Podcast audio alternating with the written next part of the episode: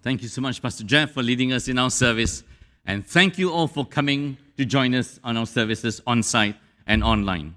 It's always good to listen to God's word because that's the only hope we have in this world while we wait for the glorious return of Jesus. We want to begin our time today by exploring the theme and the big idea of crying. What makes us cry in life? And so here are some lighter reasons or lighter moments of why, especially children, cry.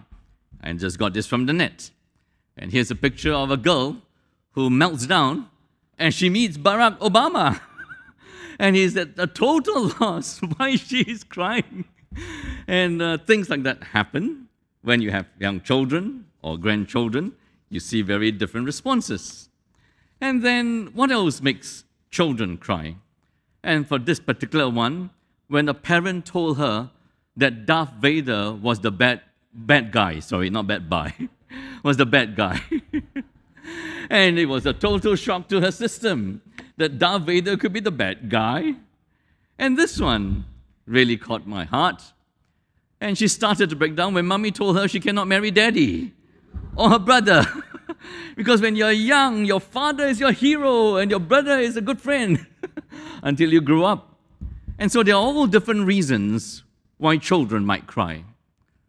But we think of the heavier side of life, we cry when we lose someone or something precious in life.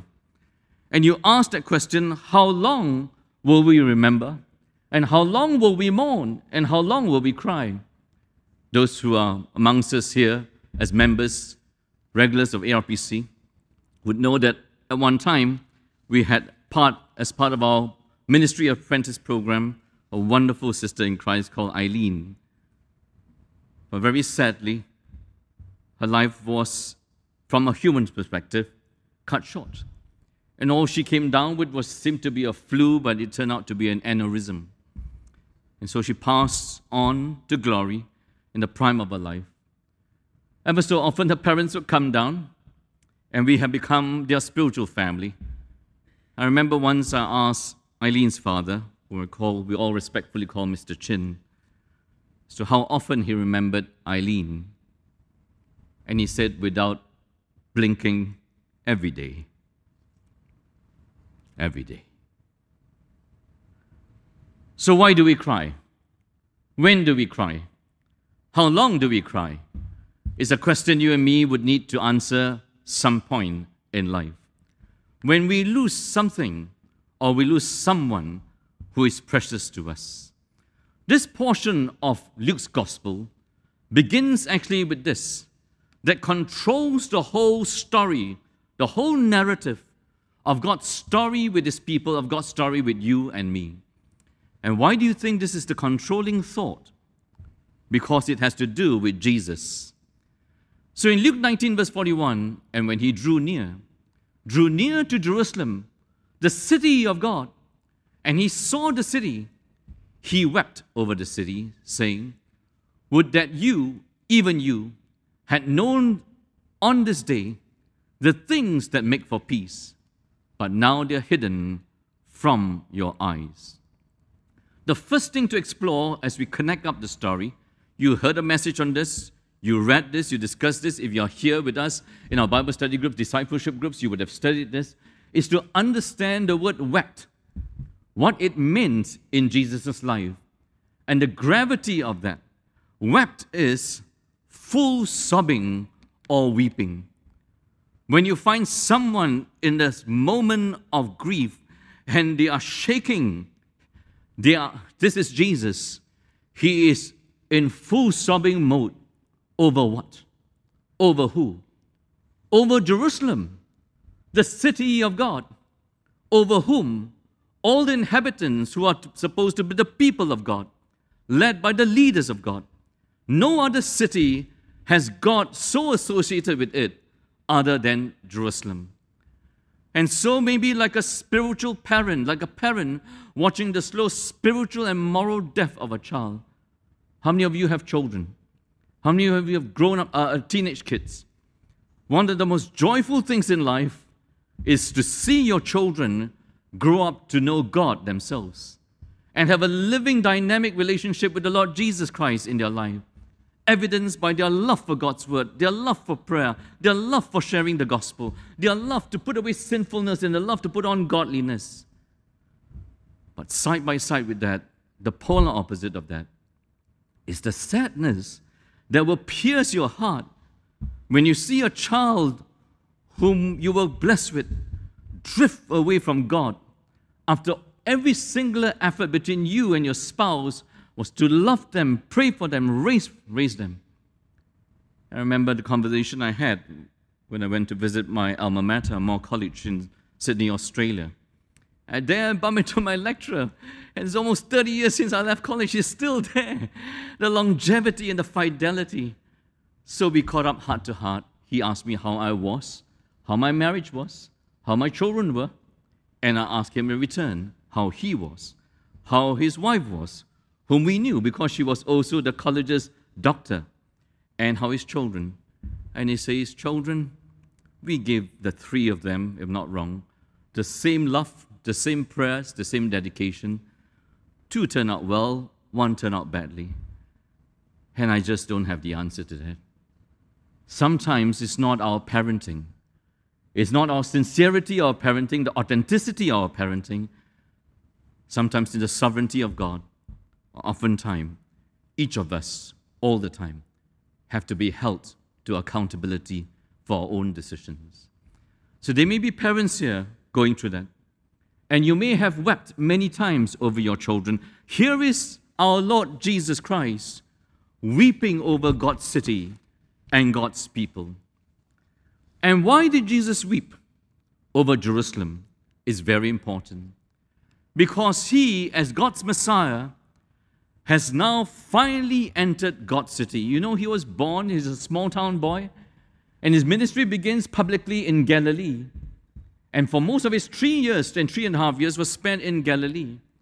In Luke's gospel, the turning point is Luke 9:51, where it says Jesus set his heart and his mind on going to Jerusalem, because it is at Jerusalem where the full revelation of Jesus as a person and the full revelation of Jesus' mission sent by God will be revealed and indeed be opposed and rejected. To capture the essence of this, the substance, the gravity of this, is that God's city of peace, Jerusalem, Salam is peace. Jerusalem, God's city of peace, will reject God's final offer of peace through his Son, the Lord Jesus Christ. And what will it reveal of Israel? What will it reveal of her leaders and her people? Her stubborn, obstinate, persistent spiritual blindness to God, and ultimately blindness to God's Son. You and I might say in day to day conversation, if only God spoke to me, if only God appeared to me, I would listen. Please do not buy into that very loose thinking. God spoke many times to Israel. God revealed his time, himself many times to Israel, but every time God spoke, Israel rejected him. And if that is true of Israel's history, it will be true of your history. You and I are bad listeners.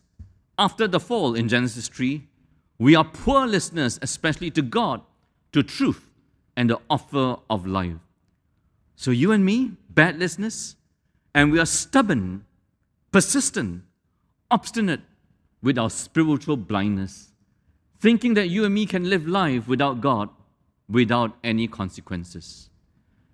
And so, the original purpose of the temple, and he entered the temple and began to drive out those who sold, saying to them, It is written, my house shall be a house of prayer, but you have made it into a den of robbers. And so we need to understand this. Understand what? The original context that Jesus was in. What was the spiritual, moral condition, heartbeat of Jerusalem and the people there? This is it. It was most likely referring to what was happening in the court of the Gentiles.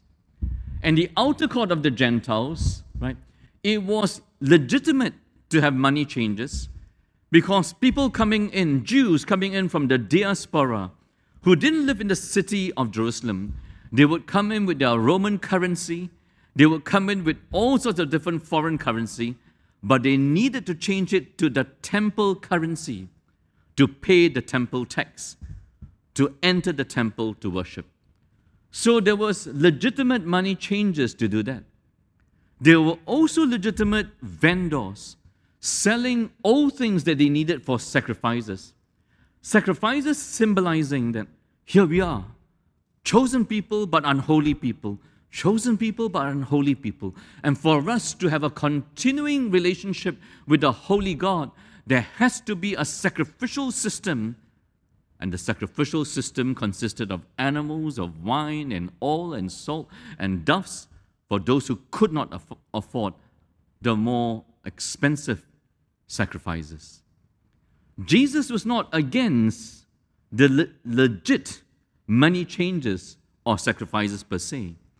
He was against the illegitimate collusion between the temple leaders and the vendors who were cheating and profiting and charging more for the temple tax and charging the people more.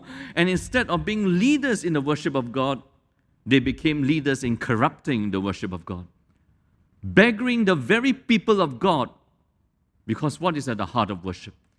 Israel learned that at the heart of worshiping God was very simply love the Lord your God with all your heart and mind and soul, and love your neighbor as expression of loving the true and the living God. In the very temple where God's holy presence was to be met by the holy, by the holy approach of God's people to the sacrificial system, instead of loving God expressed in loving neighbor, they paupered and beggared neighbor through the collusion and cheating. You couldn't get more wrong. If something was corrupt, right, this shouldn't be the thing that would be corrupted in Israel. But Israel was corrupted to the core in its temple system. And to really understand the movement from being the original house of prayer to a den of robbers, Jesus, his mind goes back to the Old Testament. What was God's original purpose for this? These I will bring to my holy mountain and make them joyful in my house of prayer. Their burnt offerings and the sacrifices will be acceptable on my altar. For my house will be called a house of prayer. For this one, there's a glimpse that the original purpose and eternal purpose for the house of God, for the temple of God, was not simply for one nation, but for all nations. Here is the idealized picture of temple. Here is the ideal picture of the holy God approach by his people and a, an approach with prayerfulness. And then Jeremiah. In Jeremiah's prophecy, this was perhaps the most scathing, the most condemning of his pronouncements. Behold, this is what you now trust. Let me ask you, what is it you trust? Do you trust in our banking system? Do you trust in Bitcoin? Just checking. Do you trust in Tesla? I understand the shares have gone up 1,900 times or something astronomical like that. Behold your trust. You trust in deceptive words to no avail. Will you steal? Will you murder? Will you commit adultery? Will you swear falsely? Make offerings to Baal? And go after other gods that you have not known? And then come and stand before me in this house. You do all that idolatry out there. You do all that spiritual adultery out there. And then you come to God's house and you glibly, lightly, loosely think we are delivered. Only to go on doing all these abominations, this two timing, this two timing, this double minded worship of God. Has this house, which is called by my name, Yahweh's name, the holy God, the true and living God's name, become a den of robbers in your eyes? Behold, I myself have seen it. Nobody else can see your heart. But do you think I'm a God of hands, of visible hands? I'm a God who searches invisible hearts. I myself have seen it. This two timing in your hearts declares Yahweh. And so, the temple was no longer for the worship of God. And by the time Jesus approached the temple, it was now for the idolatry and idolatry of money. And led by the leaders, they were lovers of money, not lovers of God. So that is the first warning that Jesus enters Jerusalem and far from getting a welcome of the Messiah, of God's Messiah, he is going to get an opposite response. And he was teaching daily in the temple. Can you see that? Every day he would go to the temple, at night he would go to the Mount of Olives, and he walks that distance. And as we preach this and teach this, we will know the reason why he did that. The chief priests, the scribes, and the principal men of the people, a shortcut, a shortcut uh, cut way of referring to religious leaders, they were all in cahoots and they were seeking to destroy him, but they did not find anything they could do, for all the people were hanging on Jesus' words. This is the first mention of assassination plot against Jesus or it was recorded very early on that they started to hate him. But you know, when does hatred turn into assassination? I'm sure you have been tempted to hate some people. I'm sure you have been the receiving end of hatred. But I want to ask you have you been at the receiving end of assassination plots? They hated him so much, they plotted to destroy him. And this was plotted by God's leaders to kill God's Messiah, offering God's peace. And friends, there is a very important spiritual insight here, a challenge to all of us. Notice, for the religious leaders, it's not the fear of God that stops them sinning in their hearts. They have this thing in their heart against Jesus, they don't ever discern it, they don't ever confess it, they don't ever repent of it. They are religious leaders with no sense of sin in their life, no sense that the holiness of God demands, but it's the fear of men that stops them from sinning with their hands. I just want to just pause here for us to really get the gravity of this.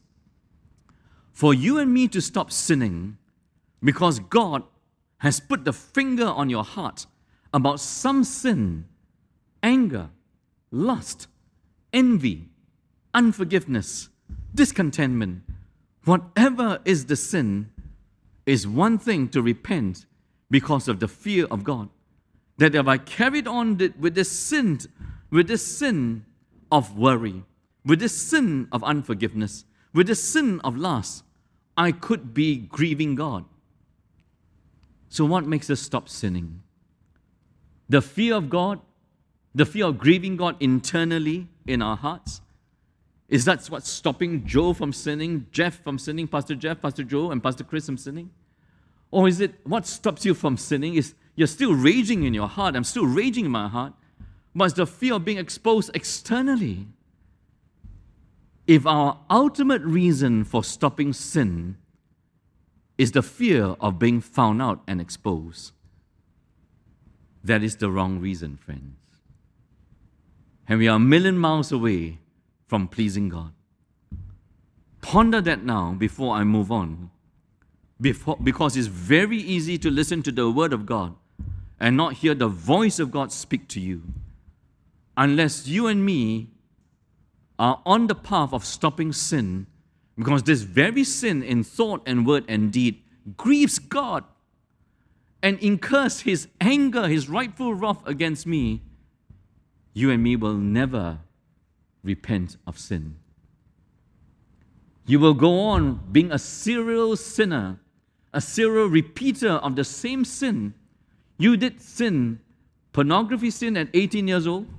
You don't repent of this. You only are so so adamant about not being found out on your gadget and phone, and so you have three phones, as now they found out that Ravi Zacharias have multiple phones. I've always preached about this. The way to cure this is not to have multiple phones and multiple data plans. It's the fear of God.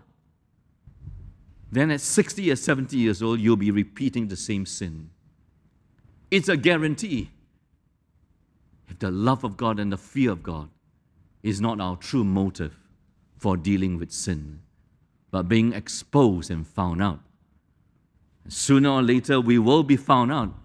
And even though we escape the eyes of men in this world, you will not escape the eyes of God on the judgment day. And he began to tell them this parable. This portion is huge, but trying, I've linked it to why Jesus wept. The plot against him, because he's come to expose their sin. And now he tells the parable of the vineyard that connects all the different episodes in chapter 20 together. He began to tell the parable. A man planted a vineyard and let it out to tenants, went into another country for a long time so, the main thing to note the main characters in the situation vineyard, a vineyard owner, tenants, and he's away for a long time. When the time came, he sent a servant to the tenants so that they would give him some fruit of the vineyard. But the tenants beat him, sent him away empty handed. And he sent another servant, but they also beat and treated him shamefully and sent him away empty handed. Each one of the three servants is worthy of explanation. So we get the fidelity and gravity of this parable that will unfold the different responses to Jesus as Messiah entering God's city. The first servant, he's beaten. And I understand the Greek word diro can mean striking the face or striking the whole body so much so that you become a pup. So, striking the face, has anyone slapped you? My parents never did. They were good parents. But I was slapped by my principal in Sec 1. How? I'll tell you if you buy me coffee. I'll never forget that, that sting. And it was in the assembly. And Mona, who was in the same school, whoa, what happened? Because I'm known as a good boy. What happened? Buy me the coffee, I'll tell you the story. Striking the face, you'll never forget that. Either you strike somebody or somebody strikes you. But if it's striking the whole body, so you know I grew up in small town Malaysia, near my home, just beside my home, right? There is a toddy shop, T O D D Y. It sold cheap um, alcohol. Made toddy is alcohol made from coconut juice and mainly patronized by Indians. One day I was studying at the, uh, the courtyard at the back of my shop house and looked down, there was a skirmish. And there were one or two Malay soldiers from the battalion nearby, and they had gone to drink. A skirmish broke out. I think he got beaten. And not too long after that, I don't know, half an hour, an hour after that, I was still studying up there. It was evening time. He came back with a whole group of soldiers. And this time at the back of the house, because it was just wood, right? We had wood, we didn't have any gas. One of them picked up a huge piece of wood and smashed it against the head of one of, of the Indians. The reason I can tell that story to you, I can still hear the crunch of bone. You ever seen a fight? It's not like Jackie Chan, you know? No repercussions. In real life, you whack somebody with a piece of wood, you hear, you hear the crushed bones. So to this first servant, yes, it's a parable. It's a metaphor, it's figurative. But Jesus was telling this to drive home a point. The second servant, they beat him and then added to the beating. You know, you could get a beating but not be humiliated. Just a beating, but every beating is humiliating. Then the third servant comes, he's wounded and cast out. Literally, the language is left to die. You get beaten, and then after the soldiers left, all the Indians gathered around and just helped who got beaten. That's fine. You get help. But you're beaten and then you're left to die. That's a totally different story. But that's not the worst. So, with the wicked tenants, there's the worsening rejection and the worsening abuse. And finally, God sends His beloved Son if you pick up the story only from Luke 19, beloved son might mean nothing to you. You want to turn to someone and say, This is my beloved wife? Make sure she's beloved. This is my beloved husband. This is my beloved son. The, the person who spoke and gave Jesus the title beloved son was God. Recorded in Luke 3:22, at his baptism, when he came out of the waters, this is my beloved son. This is my son whom I love. Listen to him. And that is a conflation of two very important passages from the Old Testament Psalm 2 and Isaiah 42, the suffering servant. Listen to everything my son says. And then the complete depravity of the tenants, which here was Israel, represented by Israel's leaders. Their complete depravity was they thought and they concluded kill the son and you will inherit the vineyard. What made them make that conclusion except the warpness of their mind? You could kill the son, but what guarantee you're going to inherit the vineyard? Unless you think when we sin, right, God the vineyard owner, Israel's past history of rejecting God's prophets was first servant, second servant, third servant. But then Israel's long history of rejecting God and his prophets, speaking God's word, come back to me, come back to me, I'm a holy God, be my holy people, is now playing out in the present story of God's Son coming to them.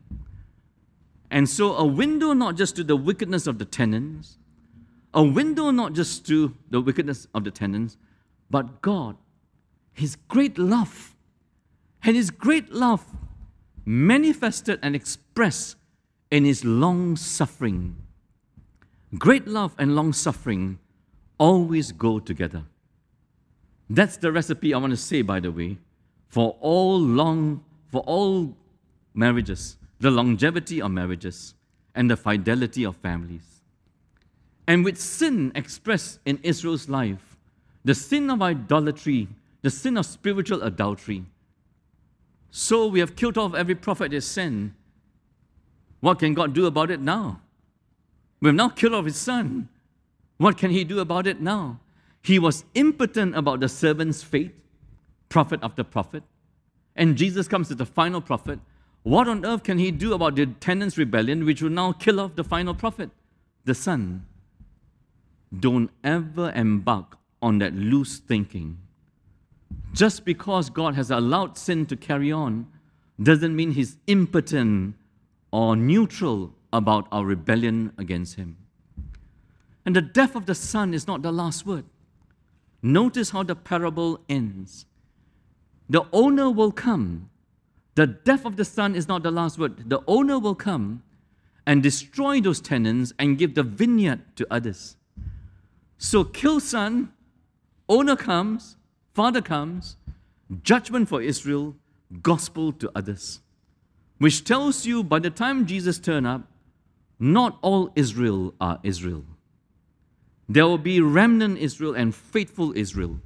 And from Luke chapter 1, those who are invited to take part in God's salvation plan, the final leg of his salvation plan, are not those in Jerusalem, are the poor and the faithful remnant Jews. Like who? Like Elizabeth, like Mary, like Joseph, people you will not include in your grand plan of salvation, the despised people of Israel are really the apple of God's heart. Could they be the first others? And finally, the others would have Gentiles on view because Israel, you have failed God in this. The background to this parable is Isaiah chapter 5. And you read Isaiah chapter 5, there's a very important word in there. It's about all about God, the vineyard owner who loves his people. Whatever you do not know about Christianity, I want to say to you banish all thought that Christianity is a religion. It is not. Banish all thought that the gospel is about do's and don'ts. Christianity and the gospel is the ultimate love story of the true and living God with you and me. And apart from God loving you to the point of sending his beloved Son to be killed, firstly by his people, in collusion with the Gentiles, you and me have no hope. So, this is a love story the parable of the vineyard, the parable of God loving his people. But he looked directly at them and said, What then is this that is written? The stone that the builders rejected has become the cornerstone. Everyone who falls on that stone will be broken to pieces, and when it falls on anyone, it will crush him. Psalm 118 is on view. Cornerstone. Most of us live in public housing. Very few of us build our own houses. If you ever build your own house, the first stone that you gather is called the cornerstone. Found that cornerstone, you measure up all the measurements of your house and you build with the solidness of that cornerstone. You choose the best stone to be the cornerstone. It's actually an allusion, firstly, to Israel historically, and then finally to Jesus. That God's way of saving the world will be very, very unthinkable, and people will dismiss. And they will dismiss Jesus and the cross. But if you dis- dismiss Jesus and the cross, whether the language is you stumble over this cornerstone or this cornerstone falls on you, the repercussions of rejecting Jesus are serious. Whether you stumble over Jesus, you dismiss him, or the stone crushes you, there are repercussions to rejecting Jesus in your life and my life. And so, lesson as we draw time to a close. For Israel, the nation, from recipients of the greatest offer of peace, now they are rejectors of God's greatest offer of peace. Jerusalem, the city of peace, will reject God's offer of peace in Jesus Christ, the peacemaker. And because they reject God's offer of peace in the cross of Jesus, they will no longer be the recipients of peace. They will firstly be the witnesses and then the recipients of God's judgment. And it began in AD 70, where unthinkably the Romans came, surrounded, surrounded Jerusalem, and burnt it to the ground. Something that the Jews never thought would happen to God's invincible city and God's invincible temple. What we consider humanly invincible is but rubbish in God's eyes when we make it to be our works righteousness. So Jesus whips specifically about the human pride of his people, about the spiritual blindness of his people, about their hardness of heart, about their two timing nominal worship. And as they embark on more pride less on God, spiritual blindness, don't need to see God, hardness of heart. Which of this could Jesus be threatening in you and me? You read this whole account from Luke 18 onwards, right? It's all about spiritual blindness. Before Jesus enters into Jerusalem, there is a blind man. But the blind man calls out, Oh, son of David, you can heal me. And Jesus says to the blind man, I will heal you. A blind man sees who he is. But the physically sighted, beginning with the religious leaders, are all spiritually blind. We say again and again, you and I are spiritually sighted but spiritually blind. You couldn't get a greater tragedy at that. Is that you? Is that me? And so, by God's grace, we were so honored to be invited to host outings for the guest workers and nine Christmas celebrations for them. I shared this in Bishan last week, but because we preached to a different audience, we didn't put up the Bishan sermon. You may not have heard this. If you have, just fall asleep. I mean, just be persevering and listen to this. So, batches and batches of them came, depending on how many people were allowed to come and join us. Because we are in phase three of COVID 19. We can now go out to schools and workplaces Guess what? Our guest workers are still in phase one. The only place they are allowed to go out is tightly controlled to their workplaces and back. The moment they step out their dormitories, they have broken the law. And so pray for them. And we're so honored. So part of their two, three hours that we spent here, right, was uh, giving, playing games with them, which they were very good at doing, showed the intelligence of these uh, men that come to work for us, and then help build our nation. Then we got them to do drawings and then to write a note. And here is a note from one of the guest workers of what they felt about this Christmas outing that we gave to them. And this is verbatim. That's why the English is broken, right? Broken from our per- perspective. But from their perspective, if they know 20 English words, 30 English words, how many Tamil words do you know? How many Bangladeshi words do you know? Don't ask me how many Mandarin characters I know. Even my name, I struggle. For them to write, first thankful, double L. All I am really happy the moment. I happily wish you Merry Christmas. It's not bad, right? You know what he's saying? He's just so happy that for the first time in Singapore? I told you once after one of those outings, he sent me a message, right? Happiest day of my life, best day of my life in Singapore, sir. We all have to send back and say, Don't call me sir, don't call me madam. Because they are always men and women under instruction. The joy of being loved, the joy of being included, the joy of not being told what to do all the time, the dignity of being treated as a fellow human being. That's the joy of salvation that Jesus has come. And Zacchaeus experienced this. He was an outsider to the kingdom, he was ostracized by his people. But Jesus says, I will visit your house, Zacchaeus. Come down from that tree. Salvation has come to your household. The Son of Man has come to seek and save the lost. And so, the joy of being included.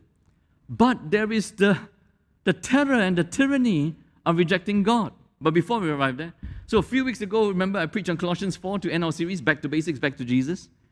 And then in, in our children's church classes, they came up with this. I said we should be prayerful ambassadors, watchful ambassadors, and then thankful ambassadors, and then gracious ambassadors, and then salty ambassadors. And they wrote this and filled this up.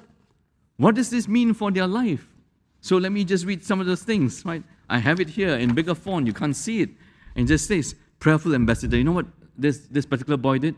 He listed down all the, the people he should be praying for. A whole list of people he should be praying for. And then watchful ambassador, number two, from the left hand side in the red. Okay? Um, watchful ambassador. What, what spiritual watchfulness? I can pray to God, read the Bible so that I know God's word and will. Thankful ambassador. Life can be, oh, thankful for what? Thankful for life. Thankful, and he says, for able body. Thankful for a home. Thankful for a family. Thankful for a brain. thankful for a school, etc. so he's learning to be thankful. Then, gracious ambassador, control my temper and not retaliate when I'm wrong. You know, even our primary school kids can be wrong in school, right? And then, salty ambassador, seasoned with salt conversations with outsiders. I can not say bad words. I can try to behave well. I can pray I can invite my friends to church. Only Pastor Jeff said A. Which tells you at this moment, right, 40 minutes later, only he is awake. back to basics, back to Jesus. We are now in the period called Lent. Hence, God's invitation for us to meditate deeply on the beauty and the majesty of Jesus. And Jesus is beautiful and majestic simply because of his humility his humility crucifies our pride of life. Our pride of life sends us to the grave and eternity without God. From new identity must come new habits. And what new habits? New habits of appreciating God's love. New habits of living by grace, not by human flesh and wisdom. New habits of prayer instead of planning. New habits of life. New habits of loving each other, appreciating each other. Not good enough to say, we are a Protestant church, my new identity in Christ, but the way I think, the way I speak, the way I feel, the way I act is totally unchanged. And just from that boy writing those things, if our children's church are getting our children to be serious about Christ, what about us in adult church? It's not something that we teach our children alone. This is Lent. And Lent is for us to Lent is for us to cry.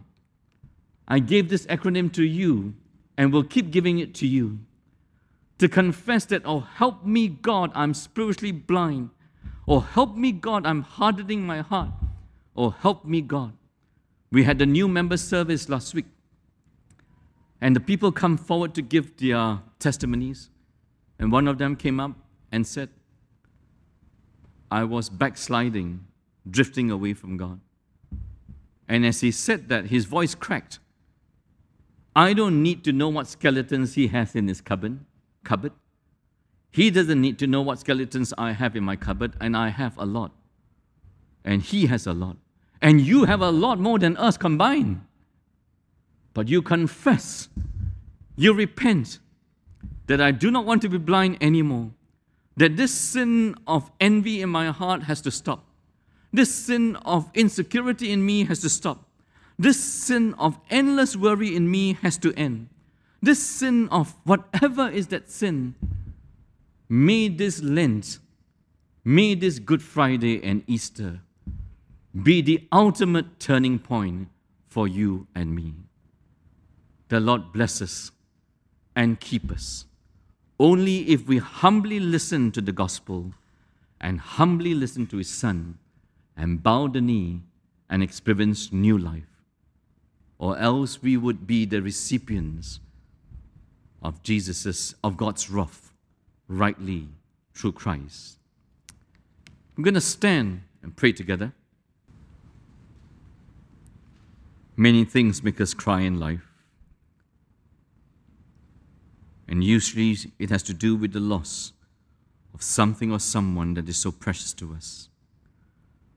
But we understand clearly now what made you cry, Lord Jesus, over Jerusalem. And we pray that the lessons we learned here would not simply be a historical lesson, a theological lesson for all the fallen people of Israel.